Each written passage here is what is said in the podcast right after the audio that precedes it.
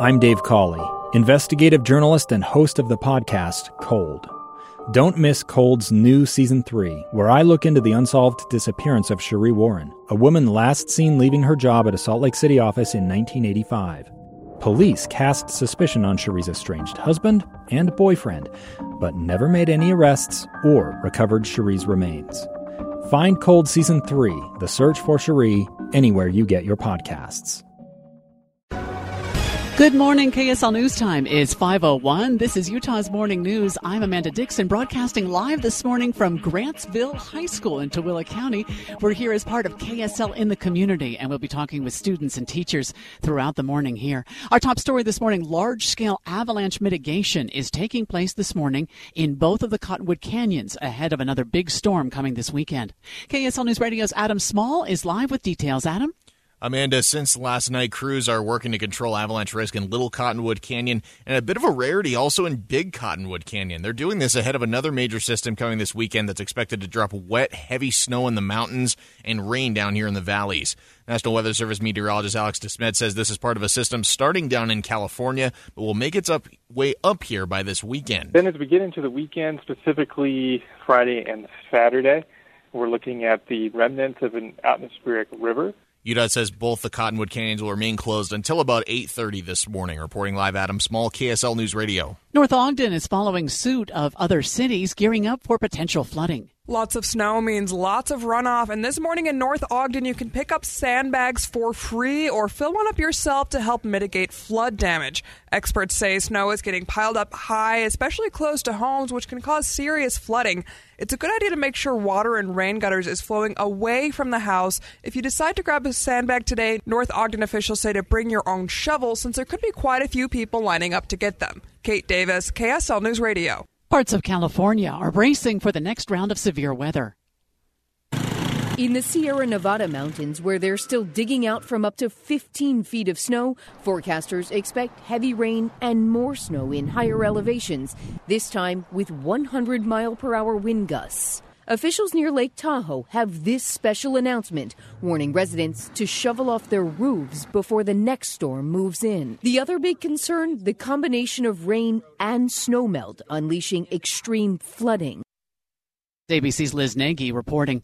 Kevin Eubank's famous white snow coat has been getting a lot of use this winter, including an appearance last evening during Jeff Caplan's afternoon news. It was the very first time host Jeff Caplan can remember the daily in studio visit he gets from Kevin Eubank, where Kevin was wearing that now famous snow coat. Kevin's been getting a lot of use out of that coat lately with very active winter weather season. He says it's a tradition that dates back to another legendary weatherman, his own father, Mark Eubank. He was wearing it one night, and one of the local sportscasters named Bill Marcroft, who was in the market forever and ever, looked over to Mark and said, Hey, you know what? Every time you wear that light colored coat, it snows. And so something in my father's mind just kind of clicked and thought, hey, wait a minute. What if I actually wear the coat when I think it's going to snow? And the rest is history. Mark Jackson, KSL News Radio. KSL's top national stories this hour. Senator Mitch McConnell is in the hospital this morning. ABC's Lionel Moise reports. Senate Minority Leader Mitch McConnell's team says he tripped and fell during a private dinner at a Washington hotel. They aren't giving many details, but say he is receiving treatment at the hospital. McConnell is 81 years old. The Republican leader who overcame polio at a young age also suffered a fall in early August of 2019, where he fractured his shoulder. Earlier this year, he became the longest serving party leader in the history of the Senate. Lionel Moise, ABC News. The head of rail company Norfolk Southern is set to appear on Capitol Hill today to answer questions about the company's practices following multiple train derailments. ABC's Mark Remillard. After two derailments in Ohio within five weeks, including the devastating one in East Palestine, the CEO of Norfolk Southern will appear before the Senate's Environment and Public Works Committee. ABC News has obtained a copy of the prepared remarks by CEO Alan Shaw, during which he apologizes for the impact the East Palestine derailment has had on nearby residents. He also vows to clean the site, quote, safely, thoroughly, and with urgency. Shaw is likely to face tough questions about his company's safety record. Mark Remillard, ABC News. First look traffic takes us over to you, Andy Farnsworth. Amanda, we start off with some snow and wet road conditions. Not snowing heavily, but you will deal with wet roads most of the areas where you're driving in this morning.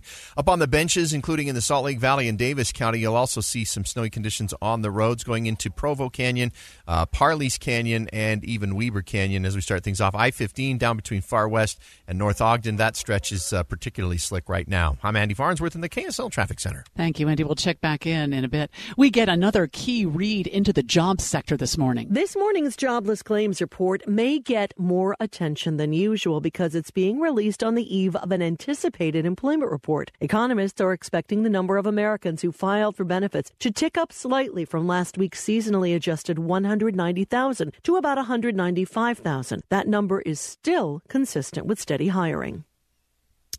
On KSL News Radio, that's Daria Albinger from ABC reporting. Russia has unleashed a missile barrage targeting energy infrastructure across Ukraine. Some residential buildings were also hit, with the death toll climbing. The now all too familiar cleanup after yet another devastating wave. It's the largest such attack in three weeks, around 90 missiles and drones by Ukraine's count. Air raid sirens wailed through the night across the country, including in the capital, Kiev, where explosions occurred in two western parts of the city. Power cuts reported yet again in numerous locations. Tom Rivers, ABC News, at the Foreign Desk. Ongoing protests across France this morning over the government's proposal to raise the minimum retirement age from 62 to 64. ABC's Ines de la Cuetara has more from Paris. With refinery deliveries suspended, electricity output reduced, and public transportation services disrupted, French unions continuing to protest the government's plan to reform pensions. Even those who haven't yet joined the labor market are getting involved, with students planning to block access to some universities and high schools on Thursday. French President Macron argues the changes are necessary to keep the public pension system financially stable since people are living longer. Ines de la Cuetara, ABC News, Paris. It's the story of an American held in a dark Venezuelan prison. Then all of a sudden, they all kind of lined up. They pointed their guns at me. And this is the point where I thought, I'm going to die today. I'm Becky Bruce. I spent a year working on Hope in Darkness, which now has more than 2 million downloads find it on kslpodcast.com or wherever you listen to podcasts.